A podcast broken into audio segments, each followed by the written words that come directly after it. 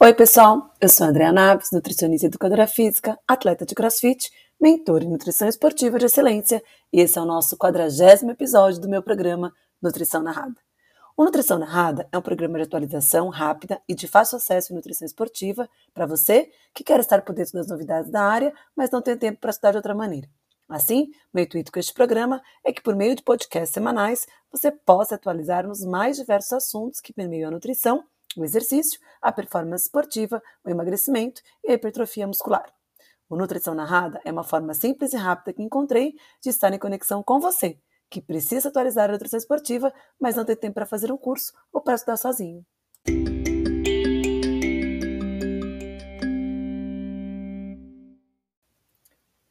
O tema do nosso podcast de hoje é sobre nutrição e sono. Passamos boa parte das nossas vidas dormindo, não é mesmo? Preocupações, estresse e alterações de saúde vivenciadas durante todo o nosso dia não desaparecem durante a noite e frequentemente influenciam o nosso sono. Um sono alterado gera inúmeras consequências na nossa saúde, como vocês bem sabem. O sono é a nossa fase de repouso para todos os sistemas, em especial o sistema nervoso central, respiratório e cardiovascular. Sem dúvida, o sistema nervoso central é o principal beneficiário do período do sono, pois nessa fase ocorre, a recomposição dos estoques de neurotransmissores. O sono compreende inúmeras fases. Na primeira fase, a gente tem a liberação, que é uma fase mais superficial, né, é, que, que divide o sono e a vigília, é a fase onde a gente tem ali a liberação de melatonina para que então o sono seja induzido. É o que nós chamamos de estágio 1 do sono e compreende 2 a 5% total do sono que a gente tem durante a noite. No estágio 2, a gente tem o sono de profundidade intermediária. É um sono leve, o músculo começa a relaxar e começa então a cair a temperatura corporal. Depois, a gente tem o estágio onde a gente chama de estágio 3, que seria o estágio de, de, ondas lentas, um sono de ondas lentas. Então, é um sono mais profundo, é um sono relacionado às funções metabólicas, como a produção de hormônio de crescimento, é, a gente tem também uma liberação de leptina, e o cortisol começa a ser liberado para poder é, causar o despertar pela manhã. E isso compreende aproximadamente 13 a 23% do total de sono. O estágio 2, que eu falei anteriormente, corresponde de 45% a 55% né, do total de sono. E a gente tem ali o sono REM, que corresponde de 20% a 25%, que é caracterizado pelo movimento rápido dos olhos e pela ocorrência dos sonhos. Está relacionado às atividades mentais, como aprendizado, memória, e é quando é liberado também a testosterona. Então, de uma forma geral, é assim que o nosso sono é dividido durante a noite e vai criando esses ciclos, né, esses estágios que precisam ser completos para que a gente consiga ter um sono de qualidade também a gente consegue avaliar a eficiência do sono, que é definida pelo total de tempo gasto para dormir enquanto a gente está na cama. Existem inúmeros questionários que podem ser feitos em relação a isso, vocês procurarem aí do PubMed na internet. Existem vários questionários para avaliar a eficiência do sono, mas tem uma continha muito fácil para se fazer, que é dividir o total de tempo dormindo pelo total de tempo na cama e multiplicar por 100. E a gente vai achar ali um valor percentual, né? Então, se eu, por exemplo, fiquei na cama 6 horas dormindo, na verdade, se eu fiquei na cama 9 horas, vamos supor que eu tenha ficado na cama das 10 da noite até as 7 da manhã. E eu consegui dormir dentro desse total de 9 horas, 6 horas, que é o total de tempo dormido. Então, eu vou pegar o total de tempo dormido, que é 6, dividir pelo total de tempo na cama, que é 9, e multiplicar por 100. E eu vou achar um valor aqui de 66%. Os estudos demonstram que para se ter um sono de eficiência, o ideal é que esse valor seja acima de 85%. Então, se eu tenho uma eficiência de sono de 66%, isso não é um sono eficiente, porque eu fiquei 9 horas na cama e só dormi 6, né? É, correspondendo então a 66%. Então, o ideal é que a gente tenha ali um percentual de 85% tá bem? Então, essa é uma continha prática, fácil, que a gente consegue é, avaliar e tentar avaliar com os nossos pacientes no dia a dia. Claro que a melhor maneira de você avaliar a eficiência do sono e avaliar se esse paciente completa todos os ciclos do sono é através do exame de polissonografia, que é o exame mais fidedigno para a gente avaliar esse paciente. Né? Ele, vai, ele, ele se coloca diversos tipos de eletrodos nesse paciente, ele passa uma noite no laboratório e ali ele é monitorado em relação a todos os estágios do sono. Muitas pessoas usam os devices, né? Que a gente tem inúmeros no mercado hoje, né? Desde o do anel Aura Ring, que é um anel que avalia o, é, o ciclo do sono. A gente tem aí o UP, que é muito utilizado no CrossFit. A gente tem o Apple Watch, Garmin, enfim, tem inúmeros é, devices que a gente pode avaliar aí a eficiência do sono. Claro que como qualquer outro aparelho, né, tecnológico, a gente pode ter é, erros na avaliação desse sono, mas é uma maneira, mesmo que ainda com erros, da gente avaliar aí se, se a gente está tendo um sono adequado ou não, né? Claro que precisa se levar em consideração inúmeras coisas quando a gente usa um device, mas se você está sempre utilizando o mesmo aparelho, está sempre tendo o mesmo erro, né? Então eu sempre digo que não tem problema, né? Se o erro é sempre o mesmo, não há problema. Então, lembrando que a maneira mais fidedigna é fazer o exame de polissonografia. A gente pode usar os devices aí para monitorar esse sono durante a noite e a gente ainda pode fazer a continha lá da eficiência do sono, dividir o total de tempo dormido pelo total de tempo na cama e achando o percentual de eficiência do sono. Então, essas são as maneiras para a gente conseguir avaliar. Inúmeras questões podem comprometer a qualidade do nosso sono, desde fatores ambientais como a luminosidade, ruído, temperatura, como fatores hormonais como estresse, menopausa, ou ainda fatores neurológicos como depressão, fibromialgia, transtorno de ansiedade, síndrome de pânico, ou ainda fatores sociais como conflitos conjugais, separações, lutos, drogas, abuso sexual, aposentadoria, perdas econômicas. Então, tudo isso pode afetar a qualidade do nosso sono e, consequentemente, afetar a qualidade do nosso dia e o desempenho no trabalho, nas atividades do dia a dia. Além disso, maus hábitos alimentares e o uso de medicamentos ou até mesmo de drogas que geram é, é, adição, como álcool e cigarro, também podem comprometer a qualidade do sono. Um outro fator muito comum que pode comprometer o sono é o uso do café. Muitas pessoas usam o café para ficar em estado de alerta, mas o uso recorrente e excessivo de café pode comprometer o ciclo sono e vigília e também gerar uma alteração da qualidade do sono. Todos esses fatores, claro que sozinhos ou combinados, vão gerar diversos distúrbios de sono. E um dos distúrbios muito comuns que a gente observa no dia a dia é a narcolepsia, que nada mais é do que o sono excessivo que aparece de maneira extremamente súbita, incontrolável e sem razão aparente, muitas vezes durante o dia. Então é aquela pessoa que encosta e está dormindo, né? Do nada ela começa a dormir sentada na frente do computador, ou encosta no sofá e dorme, né? Ou está no, no, no meio de transporte e dorme. Então a narcolepsia é um desequilíbrio, é na verdade uma consequência dos distúrbios, de, de, uma consequência da má qualidade do sono, então desse sono que não foi adequado durante a noite, e esse indivíduo acabou ficando ali com esse sono excessivo, né, e com esse, é, é, esse sono incontrolável durante o dia. Tá?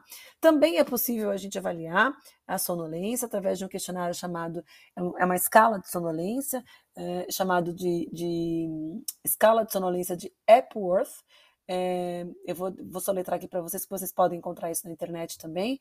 É E-P-W-O-R-T-H. Então, escala de sonolência de Epworth, que a gente consegue também fazer um questionário com esse paciente e avaliar o grau de sonolência.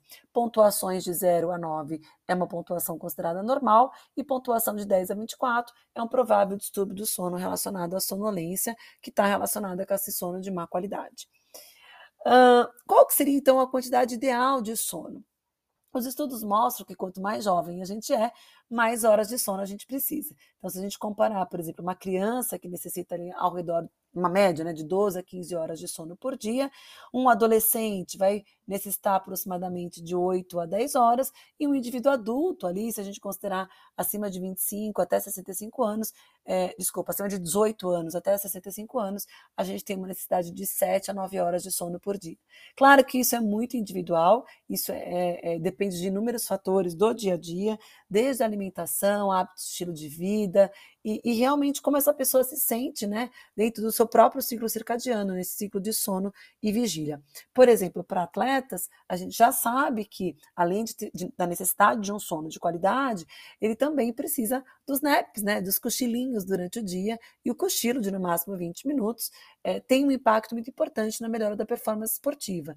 Então, não é só a questão da qualidade do sono, mas o estilo de vida que esse paciente tem que pode né, fazer com que esse indivíduo necessite até mais de algumas horas de sono, como é o caso de atletas que estão envolvidos com alta carga de treinamento e que precisam muitas vezes de um pouco mais de sono, além daquele da noite, aquele cochilinho do dia para se recuperar de uma sessão de treino ajuda muito na performance esportiva, especialmente se esse atleta faz dois períodos de, de treino por dia, tá?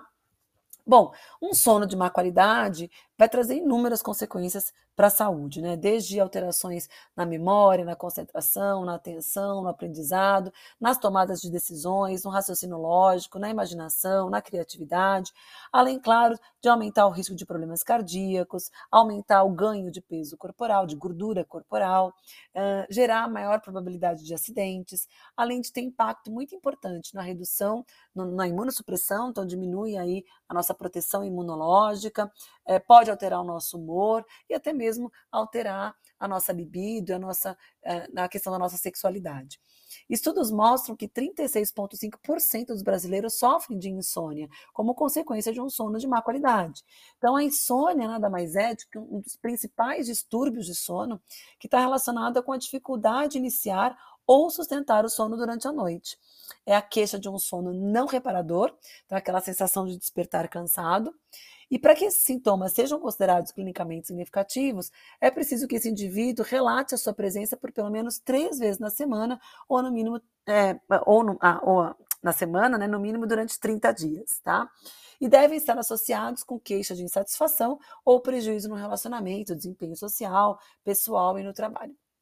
Vários fatores podem levar à insônia também, assim como aqueles que eu coloquei para vocês né, em relação ao sono de má qualidade. A gente ainda tem ansiedade, estresse, é, problemas financeiros, é, tudo isso pode levar à, à insônia, assim como é, hábitos de estilo de vida, como, por exemplo, o uso de bebidas alcoólicas, o uso excessivo de cafeína através de chá, café, guaraná, Coca-Cola, o cigarro, comida gordurosa próximo da hora de dormir, horários irregulares de se deitar e levantar, estímulos visuais e auditivos, né, intensos, como assistir televisão, trabalhar no computador, ouvir música, ficar no celular. Então, tudo isso pode comprometer a qualidade do sono e até mesmo levar a esses quadros de insônia. Bom, de uma maneira geral, o tratamento para a melhora da qualidade de sono está relacionado a uma questão comportamental, né? A higiene do sono. Então é muito importante que a gente tenha um horário relativamente regular para se deitar e despertar é, evitando essas flutuações excessivas durante os finais de semana nas férias, né? as pessoas gostam de, ah, porque é final de semana eu vou dormir a manhã inteira, né?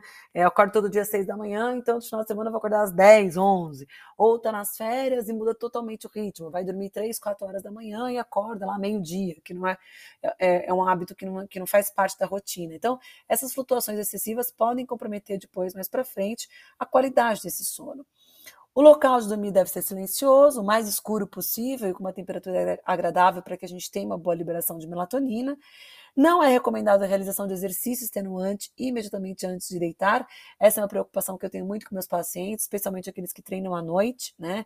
É, o tempo que termina o exercício até a hora de dormir, para que a gente não tenha nenhum comprometimento ali, um estímulo do sistema nervoso simpático, né? Liberação de adrenalina, noradrenalina, cortisol, que pode é, comprometer a liberação de, de melatonina não consumir bebida alcoólica no período noturno, e muitas vezes as pessoas acabam querendo tomar aquele vinhozinho, aquela bebidinha para relaxar e achar que vai dormir melhor. Pelo contrário, o álcool altera o ciclo circadiano, especialmente se consumido imediatamente antes de deitar, e isso traz um, preju prejuízo muito grande é, depois no ciclo circadiano como um todo.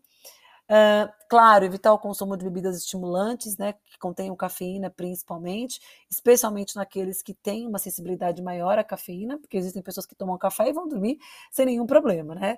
É, eu não sou desses. Se eu tomar café 4 horas da tarde para eu dormir já vai ficar difícil. Então, as pessoas mais sensíveis, principalmente, têm que tomar cuidado com o uso da cafeína. Evitar é, o uso do tabaco após o anoitecer, cerca de, três a, de 4 a 5 horas antes do sono, e muita gente também usa o cigarro para relaxar e acha que dessa maneira vai conseguir dormir melhor, o que não é verdade. Não ouvir música, ver programas de TV, assistir filme, realizar assistir filme, né, ou, ou, ou, ou, realizar leituras muito excitantes, né, que ativam demais o sistema nervoso central, por exemplo, um filme de ação, né, um livro muito que te deixa muito ansiosa, né, Uh, então, evitar esses hábitos próximos da hora de dormir. Hoje em dia, uma luta grande que a gente tem é com o celular, né? Muitas pessoas acabam deixando o celular do lado da cama e ficam no celular até pegar no sono. Isso atrapalha muito a liberação de melatonina não fazer refeições junk, né, refeições ricas em fast food próximo do horário de, de, deitar, especialmente muito rica em gordura, porque isso pode comprometer a liberação dos hormônios, e não se expor à luminosidade excessiva próximo ao horário de dormir, porque, claro, a luminosidade excessiva compromete a produção de melatonina. A melatonina, então, é o hormônio do sono, provavelmente todos vocês já sabem disso, né? Liberada lá na glândula pineal, no momento que começa a escurecer. Então, quando começa a escurecer, a gente começa a ter uma biossíntese endógena de melatonina e, consequentemente, uma liberação pela glândula pineal. É, a melatonina ela tem um efeito muito importante aí como estimuladora do sono. A sua biossíntese vem através de um aminoácido importante, que é o triptofano, uh, que sofre a ação de uma enzima chamada triptofano hidroxilase, até formar a serotonina, e posteriormente a serotonina é convertida em N-acetilserotonina e por fim, melatonina. Em todos esses passos de síntese de melatonina, a gente precisa de vários micronutrientes. E os micronutrientes mais importantes são o ácido fólico, na conversão do triptofano para hidroxitriptofano, a vitamina B6, na conversão do 5-hidroxitriptofano em serotonina, o zinco e o magnésio, na conversão da serotonina em N-acetilserotonina, e o folato e o B12, o ácido fólico e a vitamina B12, na conversão de N-acetilserotonina em melatonina. Então veja que as vitaminas do complexo B, zinco e magnésio, são os principais cofatores nutricionais na biossíntese endógena de melatonina. Então é muito importante que a gente tenha uma boa ingestão desses nutrientes para garantir a produção de melatonina, que vai acontecer também dentro do seu ciclo circadiano no momento em que escurece. Só que se eu não tenho nutrientes suficientes para produzir para ter essa biossíntese endógena de melatonina na glândula pineal, a glândula pineal não consegue liberar essa melatonina no momento que escurece. E aí se inicia então alguns distúrbios de sono. A melatonina, ela não é só o hormônio que regula o sono, mas ela tem um efeito antioxidante muito importante, ela tem um efeito protetor do sistema imunológico e cardiovascular, também do sistema gastrointestinal e cerebral. Além disso, está relacionada com é, redução dos episódios de desordens neurológicas. Então, a melatonina tem efeitos protetores muito importantes para o nosso organismo. Então, é muito importante que a gente tenha ali uma síntese endógena adequada através do consumo adequado desses micronutrientes para que tenha a sua função é, é, regulada no nosso organismo, né? E não só para a questão do sono, mas todos esses fatores que eu coloquei para vocês. A gente tem um, a gente atinge um pico de melatonina é, por volta do início da vida é, da infância. Então, por volta de 10 a 11 anos, a gente tem um pico de, de, melatonina. Depois, no início da puberdade, a gente começa a ter uma redução dos níveis de melatonina, que está relacionado, claro, com o processo de envelhecimento. Quanto mais a gente envelhece, menor são é menor é a síntese de melatonina endógena. Então, por isso também que quanto mais a gente envelhece, menos a gente dorme, né? Porque a gente também tem menos melatonina. Então, se, você, se a gente comparar é, é, os valores de melatonina de um indivíduo com 40, 50 anos com um indivíduo com 15, 16 anos, a gente vai ver que tem uma redução drástica aí nos níveis de melatonina conforme a gente vai envelhecendo. Uh, outra questão importante em relação ao sono é a gente regular né, uh, uh, toda a atividade glutamatérgica que a gente tem no sistema nervoso central, fazendo então com que esse glutamato, ao invés de exercer sua função glutamatérgica, que ele seja então convertido em GABA, ácido gama-aminobutírico, que é um importante neurotransmissor estimulador de estados de relaxamento. Para que a gente tenha essa conversão do glutamato em GABA, o micronutriente mais importante é a vitamina B6. Então, a piridoxina tem um papel muito, muito importante na produção de ácido gama-aminobutírico no nosso organismo. O ácido gama-aminobutírico é liberado das vesículas pré-sinápticas, cai na fenda sináptica e se liga nos seus receptores nos neurônios pós-sinápticos. Os nutrientes, além da vitamina B6 né, e de todas as vitaminas do complexo B, importantes para a síntese é, de GABA de forma endógena, são o magnésio, a, a própria glutamina, a L-teanina, os probióticos e a taurina. Então, esses nutrientes têm um impacto importante em aumentar os níveis endógenos de GABA. Além, claro, de inúmeros fitoterápicos, como valeriana, cava-cava, camomila, lavanda, é, é, as folhas de maracujá, né? É, oh, meu Deus. A passion flower, né? O extrato de maracujá, que são as folhas de maracujá, passiflora né? Então, ela também tem um impacto na liberação de GABA. Então, toda vez que a gente usa um chazinho mais calmante, ou que a gente usa micronutrientes, entre aspas, mais calmantes, a gente está pensando nessa liberação de GABA, que é importante para o início do sono também. Eu preciso de um estado de relaxamento inicial pela liberação de GABA para então eu ter a liberação de melatonina quando escurece e a gente poder ter uh, o início de um sono de forma adequada. A gente não pode esquecer que as vitaminas do complexo B elas podem ser é, é, adquiridas através da alimentação, mas a gente também produz vitaminas do complexo B no intestino. Então, a gente também tem as bactérias intestinais que produzem e sintetizam vitamina D de forma endógena, e essa, essa vitamina D tem um impacto muito importante neuroprotetor, diminuindo é, a, a, a, ação excitatória do glutamato, aumentando a produção de GABA, sendo precursor das vitaminas, dos neurotransmissores como serotonina e melatonina, dopamina. Então, as vitaminas do complexo B têm um papel muito importante na função cerebral, como cofator enzimática desses neurotransmissores que estão relacionados com estados de relaxamento e sono. Dentre os micronutrientes, o magnésio tem um papel muito importante porque ele é antagonista natural da N-metil-D-aspartato, que é um receptor que está associado com a atividade excitatória do glutamato. Então, o magnésio é um agonista natural de GABA, então é muito importante que a gente pense no magnésio é, não só através da alimentação, até porque tem estudos mostrando hoje que é, parece que além da gente ter que, ter que consumir a recomendação de 300 miligramas de magnésio pela dieta, a suplementação adicional também traria inúmeros benefícios para o nosso organismo. E a suplementação de magnésio pode ser feita na forma de magnésio citrato, malato, pidolato, taurato, que são as formas mais biodisponíveis dos suplementos de magnésio.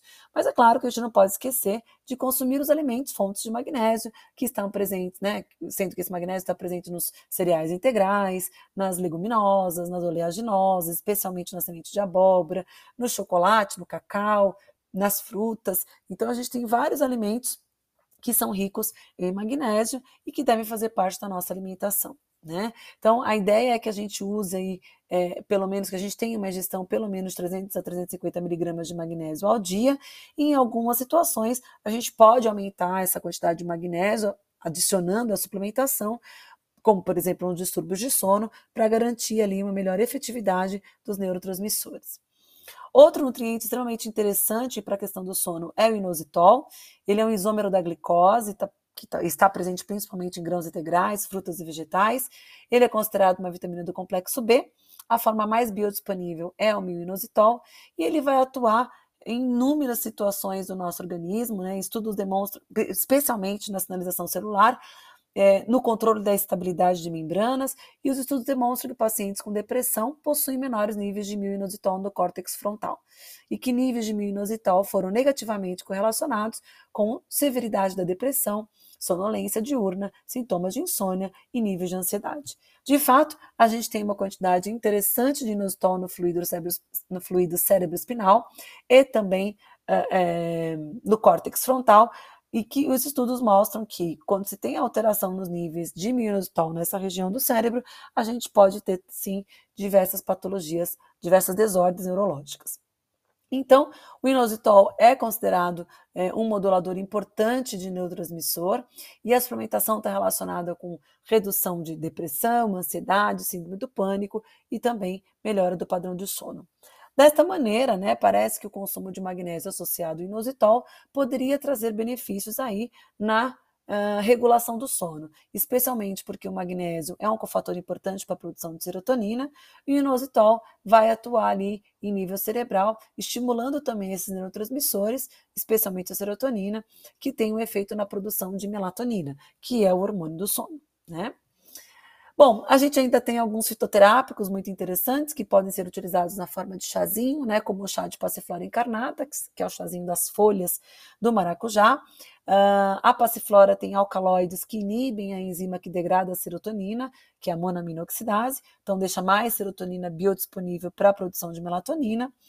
A, a passiflora tem uma habilidade muito interessante de reduzir a ansiedade e também tem um efeito bem interessante em, em, reduzir os episódios de insônia, tem um efeito interessante em reduzir o nervosismo, dor e outras condições associadas com distúrbios de sono.